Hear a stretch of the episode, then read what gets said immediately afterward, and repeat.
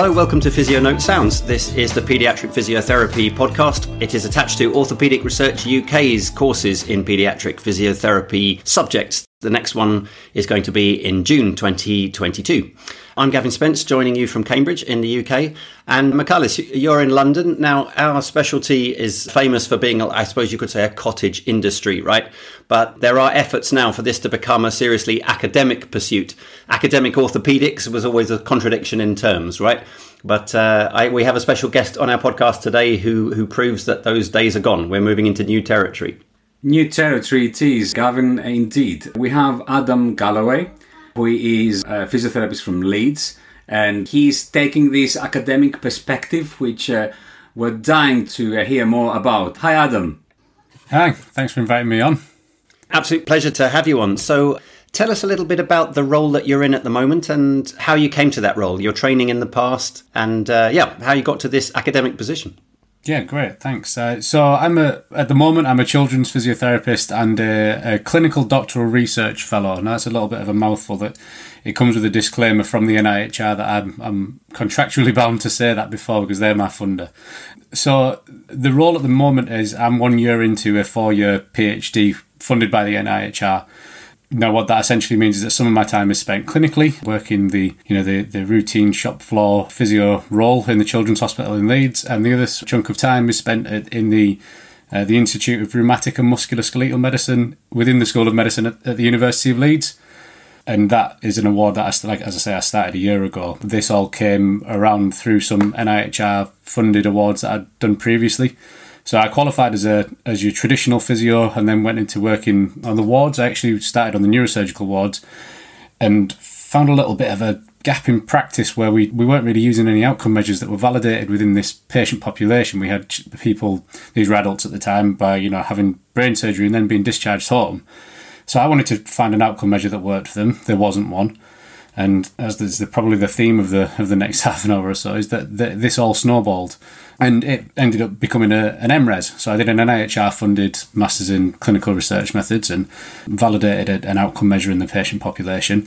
Now, that was a, a great thing for me to do. I learned some really interesting and important research methodology skills, but it wasn't my patient population. I'm, uh, I'm, I'm never growing up. I'm always, I was always destined to work work with kids and be able to act my age.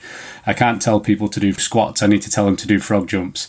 So over the last sort of three years, I've done an NIHR funded pre doctoral fellowship, which allowed me 50% of my time at the university and 50% clinical. Over the course of that two year period, I wrote a couple of studies that described certain things within the world of Perthes disease, which is my area of, uh, of interest. And I was very fortunate in that my application was successful, and that's when I started the PhD a, a year ago. So, as I say, one, one year in uh, into that, and as a, a, clinical academic in children's orthopedics, really enjoy enjoying it. So, how long is the PhD going to last? Do you think? Is it four years, three years? Yeah, so with the with the NIHR, you have the opportunity to do the the PhD three years full time, as is sort of traditional with PhDs if you want to. But I was very aware that uh, I'm relatively junior from a, a clinical point of view, and wanted to make sure that my clinical academic trajectory wasn't, you know, sort of outweighed by the fact that I'd already done an MRes and then a, a pre-doc fellowship. Uh, if I'd have done a full-time PhD, I'd have been around 10 years qualified and about five of those would have been spent, well, six of those would have been spent doing fellowships. And my aim is to not be a sole clinician and equally not a sole academic. My, I think that I can have the biggest impact on my patients' quality of lives and their, and their outcomes by, by being having a foot in both camps. Um, so I chose to do the 80% route. So 20% of my time is uh, is clinical. So I've been clinical today, and then the rest of the week is is uh, university based, conducting the research. Although there is a really good part of the NIHR clinical academic PhD is that you can use some of the time to carry out clinical responsibilities and development. So, for instance, in Leeds, we started in the summer of last year a Perthes clinic in Leeds. So there's a consultant who works with me, Colin Holton, who has a specialist interest in hips as well and we started a, a, clinic once a month for children with Perthes in Leeds. We've cohorted those patients, and they get seen in Leeds at a, a standalone clinic uh, where we have a consultant present, clinical nurse specialist, and myself as a, a, specialist clinical academic physio within that in that setting. So, really good opportunity to be able to develop both of your clinical and academic skills during the PhD because I think that was often the risk, wasn't it? Was that sometimes you step away from clinical practice and, and come back where you set off three years prior. This is great, Adam. I think there's a lot of uh, there's going to be a lot of listeners who might want to choose kind of the same pathway what you you're doing at the moment, kind of clinical, academic, and so on. So my question is, how easy or how difficult should I rather say was it to get the uh, NIHR funding, and how can can somebody go that way? And if that's not an option, what other options do we have? I mean, are there any pediatric PhDs? How did your journey start and how others can, can start kind of a similar journey? That's the best question that I think I can be asked because it's the most confident answer I'll give is that I'm really trying to make this known that research isn't for everyone. It's not everyone's cup of tea, but it absolutely is for anyone. Anybody can do it. And it doesn't have to be that you're going and doing RCTs internationally but it, it can be that you can do it if you want to do it. So I've been fortunate enough to be asked to present for the NIHR recently on the pre-doctoral fellowship. Um, so we did a webinar, myself, uh, Professor John Marsden, who's the chair of the selection committee for the for the award, and Dr. Beth Harris, who's the program lead. And we did a webinar where I talked about my experiences of, of the PCAF, is what it's called, and the pre-doctoral clinical academic fellowship. Now, in my mind, that is the most generous award that there is because it's 50% of your time and your salary back to your boss, so they're not worried about you backfilling, so they backfill you. Your only deliverable is to write an application for the PhD. So mine was really, really useful because I wrote, did the case review where I looked at a couple of centres around the UK that described variation of care in the UK. Nothing clinically unreasonable, you know, we're not out there stating what people are doing. Everybody does it with the best intention and good clinical reason and but variation of care. And we know we do better in conditions when we've got consensus and agreement. The second piece of work was a systematic review. And the systematic review looked at the papers for non surgical treatment for Perthes. And it showed that there was nothing to support one technique over, over another. Again, nothing particularly bad, but nothing that, that made you think we definitely should be doing this compared to anything else. Put those two together, combined with the fact that BISCOS, the you know the, surg- the Children's Surgery Society, was saying we need to have a look at Perthes, and the James Lind Alliance was saying we need to, you know, we need to prioritise some research into this area. That all pointed towards a PhD. So it is difficult. They're very coveted. There's about 165 applicants per year for a, a CDRF that I'm on, and only 20 were awarded this in the year that I was successful. So it is competitive but for good reason because a PhD, mine for example, this is public information. You can Google me. Um, uh, and you can find you can find this out is about four hundred thousand pound. Now that's our money, that's taxpayers' money, and it's got to equate to p- better patient outcomes and better service delivery. And honestly, I'm obviously I'm biased, but honestly, I believe that that will because we're going to have some really decent answers on what we should or shouldn't be doing for these this group of kids. But it's all for that we that we know that it's doable so, in a in a shameless plug, because the interesting stuff comes from the guys running the award, that webinar is really easy to find. NIHR PCAF webinar, it's a top result, and it very much points the light on why research is doable, and that's my only thing to pay forward. I think. What a great answer, Gavin, isn't it? I mean, I'm going to check that link myself because I'm very interested into this. But I have to say to our listeners that this is how I got introduced to Adam via your systematic study, which I teach on the courses. I, am a hip specialist myself, and, and, and I think it's, it's a great study. And uh, the research that you're delivering, it was a great message uh, that, that came from it. Plus all the other studies that, that come, which maybe you have time to discuss about this later on today. If not, then it's going to come on our webinar series. We're going to be delighted to have you in our panel to discuss. Yeah, absolutely. Adam, can I just ask you what a typical week looks like for you? as uh, somebody interested in clinical work and in the academic side. Can you just run us through what you would do Monday to Friday? Yeah, absolutely. So I'm I'm actually really quite happy to to talk through what I what I do because of the the benefits of of you know our adaptability has been challenged over the last couple of years. Um, so my clinical world used to be four long days, so I got quite used to that actually for a work life balance point of view. Having the the three day weekend, but you know cramming your hours and condensing your hours into four days worked really well for me. So on a, a standard week, as long as things permit, I'll try and work for four days and do and, and do longer days, and that's because I can get the work in. And often when I get into a little bit of a into a bit of a routine, as I said, self-professed nerd. Once I get going, I'm sometimes I can be I can just sort of crack on and do the long days, and I don't mind because I'm genuinely excited to be doing what I'm doing. So typically, I'll work uh, Tuesday and Wednesday are academic days. Um, Tuesday I'll typically be at home because I know a lot of the supervisory team don't go into the uh, into the unit at the, at the BRC, and that's a good day for me to catch up on things like. So at the minute I'm in a qualitative interview phase, so I've been do, conducting some interviews and I've also been doing some coding uh, which is very new to me. I'm not a qualitative researcher by trade. I'm, I'm learning that that's where we find some really, really interesting answers. I've been interviewing kids and parents over the last like week or so because it's the Easter holidays. So I've been catching them while they're in between the breaks of them not going on the trampoline, and so that so that's typically what we've been doing. Wednesday, I'll generally go into the uh, into the unit because that's when a lot do that. It's nice to see people face to face after a long time away. Um, so again, spend some time in there, having some meetings and some catching up. I'm asking for quite a decent amount of support with stuff like the qualitative analysis. So over the last couple of weeks, that's what we've been doing, spending some time together, going through old school with the, you know with the with the transcripts of the interviews and looking at what the themes are that are coming out of out of the interviews with these key stakeholders, the kids, the families. We've been interviewing surgeons and physios um, and nurse specialists. That's been really interesting. Uh, Thursday is typically my clinical day. So my clinical responsibilities have not particularly changed. So I'm a I'm a rotational band six physio for uh, in my NHS contract. So I rotate like the rest of my colleagues at a band six level. I've recently rotated from the orthopaedic outpatient setting, which was obviously quite you know relevant to my to my PhD clinically, and I've recently been working with the neuromuscular team.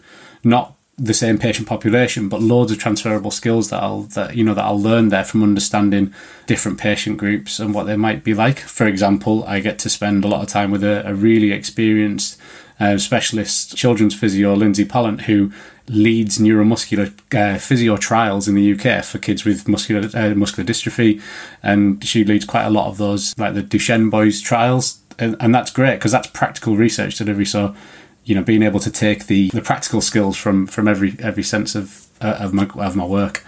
And then similarly, Friday is either an academic day where I'll be at the unit or at home working away on stuff, or if it falls on the Friday, it's when the Perthes clinic is is running um, which is great. I get in early and we do some clinic prep before before the kids turn up, and I've managed to get some, you know, clinical progression in there. And simple things like the logistics of physios in our trust are not weren't they you know permitted to request X-rays. It would go through a consultant, but actually that was slowing us down quite a bit. So I've I've done some training on on the requesting of X-rays with support from the uh, clinician, and uh, over time that you know that will just improve the the efficiency of, of, of, the clinic.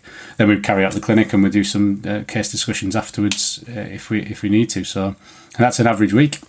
So who comes to this Perthes clinic? These are people recruited for your trials. Yes, I've uh, so for the first work stream, which is the the qualitative interview study, I've been able to recruit from the uh, that clinic directly. Yeah. Um, which is perfect because I'm again I'm learning the clinical skills and I'm trying to understand a little bit more of the MDT approach to, to caring for these kids clinically but also they're right in front of me. For you know, I'm able to say actually you'd be a really great participant for this for this study. I'd be really interested to know more about you. This isn't the time or the place. You need time to go away and consider whether you want to be involved. Similarly, this is a busy this is a busy, busy clinic. Can I give you a little bit of information? Have a think about it. Come back to me. All that, and, and if it works, great. We'll we'll speak to you soon. So that's been that's been really useful. So Adam, we had podcasts with highly specialists, highly specialists in club foot in DDH.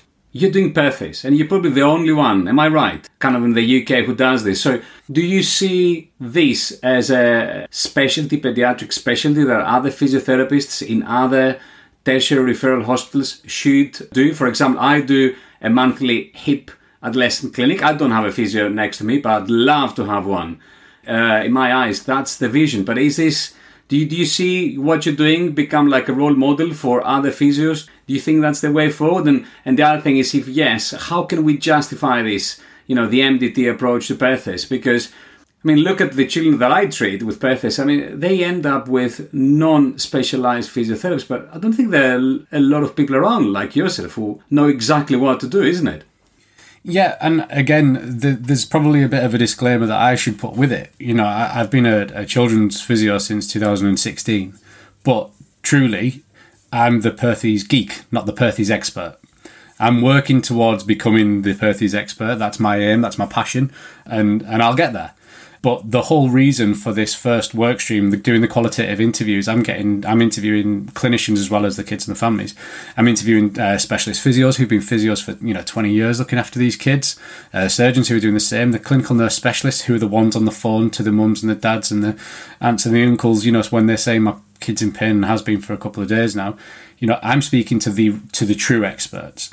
I feel like I'm just the guy who's who's funneling all of this information back together to make sure that we have the best outcome for them. And anything that I'm trying to design, so the intervention within this, uh, the PhD is, a, is an app, and that's got to be content derived from the tr- the true experts. Now the hope is that over the course of the next, you know, I've got what two and a half years left, is that I'll develop a lot of clinical skills as well as the academic skills that will, will put me more into that category. I'm also collecting some data within these clinics to be able to prove to local management at my trust that you know this is worthwhile. We're we're getting good outcomes from that. Um, so I'm working with uh, Colin Holton, the, the surgeon who I work with uh, within the Children's Hospital.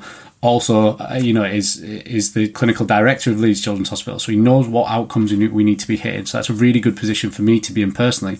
But then again, what what better way to be able to demonstrate that it works and then take it to places like Biscos, to the APCP, the you know the Children's Physio Society, to all our UK, and say, well, listen, we did this, it worked, and if it works, or, or, equally, you know, hands up, if it didn't work, we did this, we spent a lot of time and effort and resources, it didn't work. So don't worry about it if you're not seeing the specialist physios. I think we've got to be honest with that. That's the true research way, isn't it? So everybody's interested or, or, claims to be interested in evidence-based practice, and, and you're right in the forefront of that. You know, I, I've seen this massive change in the last few years where research is, the old style research has been, you know, underpowered studies. Nobody's interested in that stuff anymore. Thank goodness, good riddance. But I'm curious what your thoughts are about when you do quality research, as you are doing and you might say this is not your problem, but how do you then change hearts and minds with that research? How how do you get people to change their practice? You mentioned collaboration with Biscos and APCP, but are there other ways of doing it? Yeah, absolutely, and I I actually think that the the, the true way to do it is the way that my project is called the non-stop project, so the non-surgical treatment of Perthes. I'd love to be able to credit to be able to take credit for coming up with that, but it, it wasn't. I'll touch on that in a little bit. It was uh, it was PPI work as as ever as it ever is, but qualitative research is is the you know the, the rich information but it has to be a part of something that we can really take you know back to to service service managers service delivery and objective outcomes that are that are important as well. So my project the non-stop project is a mixed methods approach. So the first work stream is the is the interview study. We'll get some really meaningful information from the key stakeholders so kids families and the, the clinicians looking after them. The next step is the app. So we, I was told in the PCAF that we should do that we should do an app by the PPI the PPI group. So patient and public involvement for me was a young person's advisory group in Alder Hey, and where I'd gone on the you know advice and support of Professor Dan Perry, who's a, my one of my PhD supervisors. So I went to the went to the group and came and I said, listen, you know, I'm thinking of a of a a project that would design that would have something designed in it that would be really useful for you guys for when you you know for kids who don't have surgery for Perthes. You know, I'm thinking about a website that I could be something to, to support you etc., etc., telling these kids, and they're looking at me like I like I've like I was stupid. What's a website? Why would you use a website? Can I use it? Can I do it on my iPad? Could I not? Could I do this on my phone? And I said, well, yeah. They said, could it be an app? Well, of course, it could be an app. It can be what you know. It, it's for you. It's not for me. So they said, well, I do I do Maths Rockstar. I you know I do that as that's an app. I use I, I use my iPad for that. Right, great. We'll do an app. So we're doing we're doing an app. That's because that's what the the people who matter, the people who are going to use it. That's what they're going to. That's what they're going to use, and that was that's really important. That's really the, you know the key to make sure that that's going to be the case the next step of that is to actually develop it. So coming up soon, hopefully by by summertime, if not early autumn, is going to be a consensus study, so a Delphi study, where we look at what the exact content of that app will look like. It'll be informed by the interviews with the parents and the fa- uh, and the kids and the and the clinicians, but also we'll be going out to wider sort of spectrum clinical specialties like Biscos, APCP, however we need to. I've used Twitter. Twitter, the recruitment from Twitter has been amazing. And within this consensus uh, study, the Del- using the Delphi, we'll find out what absolutely has to be in an app, and then we go to testing. And the next step after that, we've you know got a design a, a, trial version of the app is to test the app and the methods of a of a study that would test app versus standard care and then you start to have meaningful results combined with the qualitative stuff the pretty stuff that you can take back to service delivery and people like if you know if you're creating an app that's not free. So being able to say this is this is it this is work we need to test this really robustly. That's the that's the stuff you take back and that's how you change minds i think. That, that's very very clever. Uh, just ask uh, very quickly. So the app will the main users of the app will it be both children but also clinicians? And when i say clinicians both physios and surgeons, So, what is the vision there? So, I mean, the easy answer to that is we don't know yet because we're still halfway through these interviews, and what we're hearing from the you know the early sort of results, so the the you know the, what families are telling us, what kids are telling us, and what clinicians are telling us is they all want a bit. they all want to be able to use it. Now, we all want different things from it. Clinicians want information coming back to them, but we're aware that some clinicians won't want that. Similarly, some patients want to be able to communicate with the clinicians that they're involved with, but equally, some don't. Some just want to have something that they can have. At what point does uh, does a child, uh, you know, ever have a real chance to be the boss of something? I, I know that as a grown up, I'm rarely the boss of anything. So if we can give them that independence with a self management app, then that would be really really good and the good thing is is as much as we don't know that's not because we don't know that and that's it. It's because it can be anything we want it to be and it's going to be informed by the people who who matter. I think the way that it would head is it's it's going to be self-management. That's the case. Because it's not going to replace anything. It's going to be supplementary to what happens at the moment but based on consensus based on what the people who matter have told us. I'm just curious, Adam. Uh, hearing you you talk about this, you know, your enthusiasm for it comes across, you know, it's and it's infectious, actually. What is it that really motivates you in all of this? Is it the getting to the ultimate truth of a confusing condition that nobody else truly understands? Or is it the creativity the free hand that you're given? You know you want to create you want to create an app? Go ahead and create it. Find out the best way that you can do it. Or is it a combination of all of these things? I think it absolutely is a combination of, of all of these things. You know my I'd describe it. My X Factor story was I had a, I had a kid. The first kid I ever saw with this condition that I never thought, you know, I'd never heard of before was a, was a twin and and, a, and the dominant twin. And then all of a sudden they had this condition that they'd seen a, an orthopedic consultant and they were told that they weren't allowed on bouncy castles. Trampolining had to stop. You know, we had to be really mindful if they were going to do any contact sports. And this kid goes immediately straight into the shell, and I'm thinking, hang on, what? Well, how could we be the ones, physios, be the ones to tell this and you know and monitor this? Because the, phys- the consultant, rightly so, consultant says, "I'll see you in six months. We'll see if anything's changed." Because they understand Perthes, they understand the disease process, and they know that they don't need to see them for six months. I'm thinking, hang on, this kid's getting worse and worse. They're losing range. He's limping, and he's becoming a shell of his former self. And the dominance within the twin, instead of being the big brother that looks after the sister, is has really swapped to a kid with you know who we had to get psychologists involved in. And i was sat there thinking i can't do anything for this child because it just doesn't feel right. I haven't got any research to support anything that i'm doing particularly. Nothing's causing any harm don't get me wrong but you know i can't i need to be able to do more than this or at least know that i could confidently say we don't need to do more than this and that was where it all really stemmed from. And then obviously in, in comes Dan Perry from Alder to recruit Leeds for as a site for the BOSS study. That's obviously just they've just uh, published amazing. You know the results of the biggest surveillance study we've done in paediatric orthopedics. Amazing. And I was thinking, hang on, this is this is the one.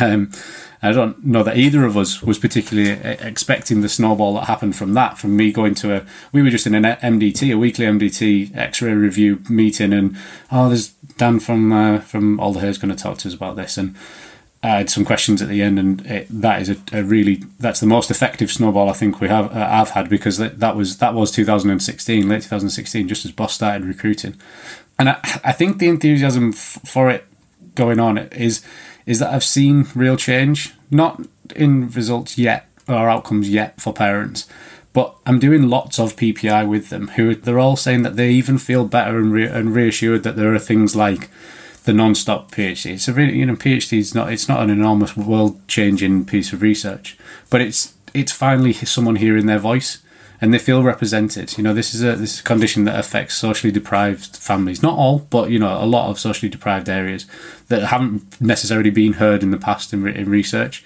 We've also got real strong movement forward with uh, a recently announced HTA uh, call for a trial for surgery versus non-surgery. That you know, with, with that's public again, public information. We the first stage of that has has gone in, so that's re- you know that's really exciting. We're finally starting to make ground. So yeah, there's peaks and troughs, but I think that the peaks at the at the moment, with it, especially within pediatric orthopedic research, has just been phenomenal, uh, particularly over the last eighteen months, but certainly over the last two or three years that I've been involved in. So, where do you see yourself going from here then? Once you get your PhD out of the way, what what does the future hold for you? Do you think? The the easiest answer for that is that I I don't see myself being able to stop. I, I'm continuing to, to gather questions even as I'm going along in this part. You know, I'm regularly told to, to slow down and just take it one step at a time. Um, and again, that's that's from excitement and, and you know possibly a little bit of a, an attention issue. I don't know, but the the NIHR, the the National Institute for Health and Care Research, have got such a robust uh, pathway for for clinical academics of you know of nurses, midwives, allied health professionals, and, and other healthcare scientists and healthcare professionals it's really well supported beyond PhD. That continues into then they've just changed names. So it used to be things like a, a, clinical lecturer and a senior clinical lecturer. They've been amalgamated now into an advanced clinical practitioner academic fellowship. I hope I've got that right. And those awards uh, allow you to continue progressing and uh, you know carry on with the rest of the the research that you might be looking at. But what an important thing for me to be doing for the future is Perthes is my is my passion, but it's not enough to take up all of my uh, my time. Uh, eventually, the thing that I've had the most reward for personally is being able to bring other people along with me. So it's a new it's a new thing for me. But even doing things like the webinar, doing things like this podcast, the opportunity to talk about your work, and if there's a chance for that to mean that somebody else feels comfortable uh, in in applying for something and, and going for and going for this, then that's the probably the biggest reward that I've had because that's how we change. You know, the, the kids, the patients, the outcomes for them. So that's the stuff that I've, I can really see myself doing and develop as clinical academic leader. But you know, bringing people through has been the most rewarding stuff so far, and I hope that continues to grow. Well, I wish you all the luck in that journey. Adam, it's, it's been absolutely fascinating talking to you and, and hearing about this. It's another type of extended role that we haven't heard about before for a, a paediatric physiotherapist. Really, I, I, I, salute your efforts. I, I am I'm slightly um, in awe of what you've managed to achieve with your colleagues. It's it's been absolutely fantastic hearing about it. Michalis, would you agree? I mean, what a spectacular uh, podcast today. I'm, I'm dying to hear more about the clinical stuff in the webinar as well. So, we wish you all the best luck with uh, your project and the engagement of your patients. And yeah, hoping to catch up soon. But just one other really important question, which I wanted to ask you. Um, you're a Yorkshireman, but you're a Manchester United fan. yeah, that's, that's so unusual. That's, it is. It is unusual, and um, it's it, it's just through family backing. So my my dad and all of his family are, united through and through. Interestingly, my first ever expo- exposure to paediatric physiotherapy was working for Leeds United, and I think only after having stopped a couple of seasons now, I think I'm probably only just safe in saying that for my first shift working at Leeds United, I had Man United boxer shorts on um, because I didn't want the kit to touch me. I was worried it would burn. Um, no, so it yeah, well, a dangerous world to, to be in. it's it's too late now, Adam. I mean, this this podcast going out, you know, internationally, everyone yeah. now knows. So you know, yeah, you, you, you, might not be safe. You know, they might take away your visa. You know, you won't be safe in Yorkshire. I've heard the season ticket holders at Elland Road do subscribe. So. yeah. of course they do. They're, they're friends of the show, all of them. Listen, we better wind up. Adam, fantastic. It's been great having you on the podcast. Thank you so much. Michalis, as always, thank you for your input. And for everybody listening in, I hope you've enjoyed that deep dive actually in, in Adam's world. Thanks very much for listening. We hope to have your company on another podcast in the future. Goodbye.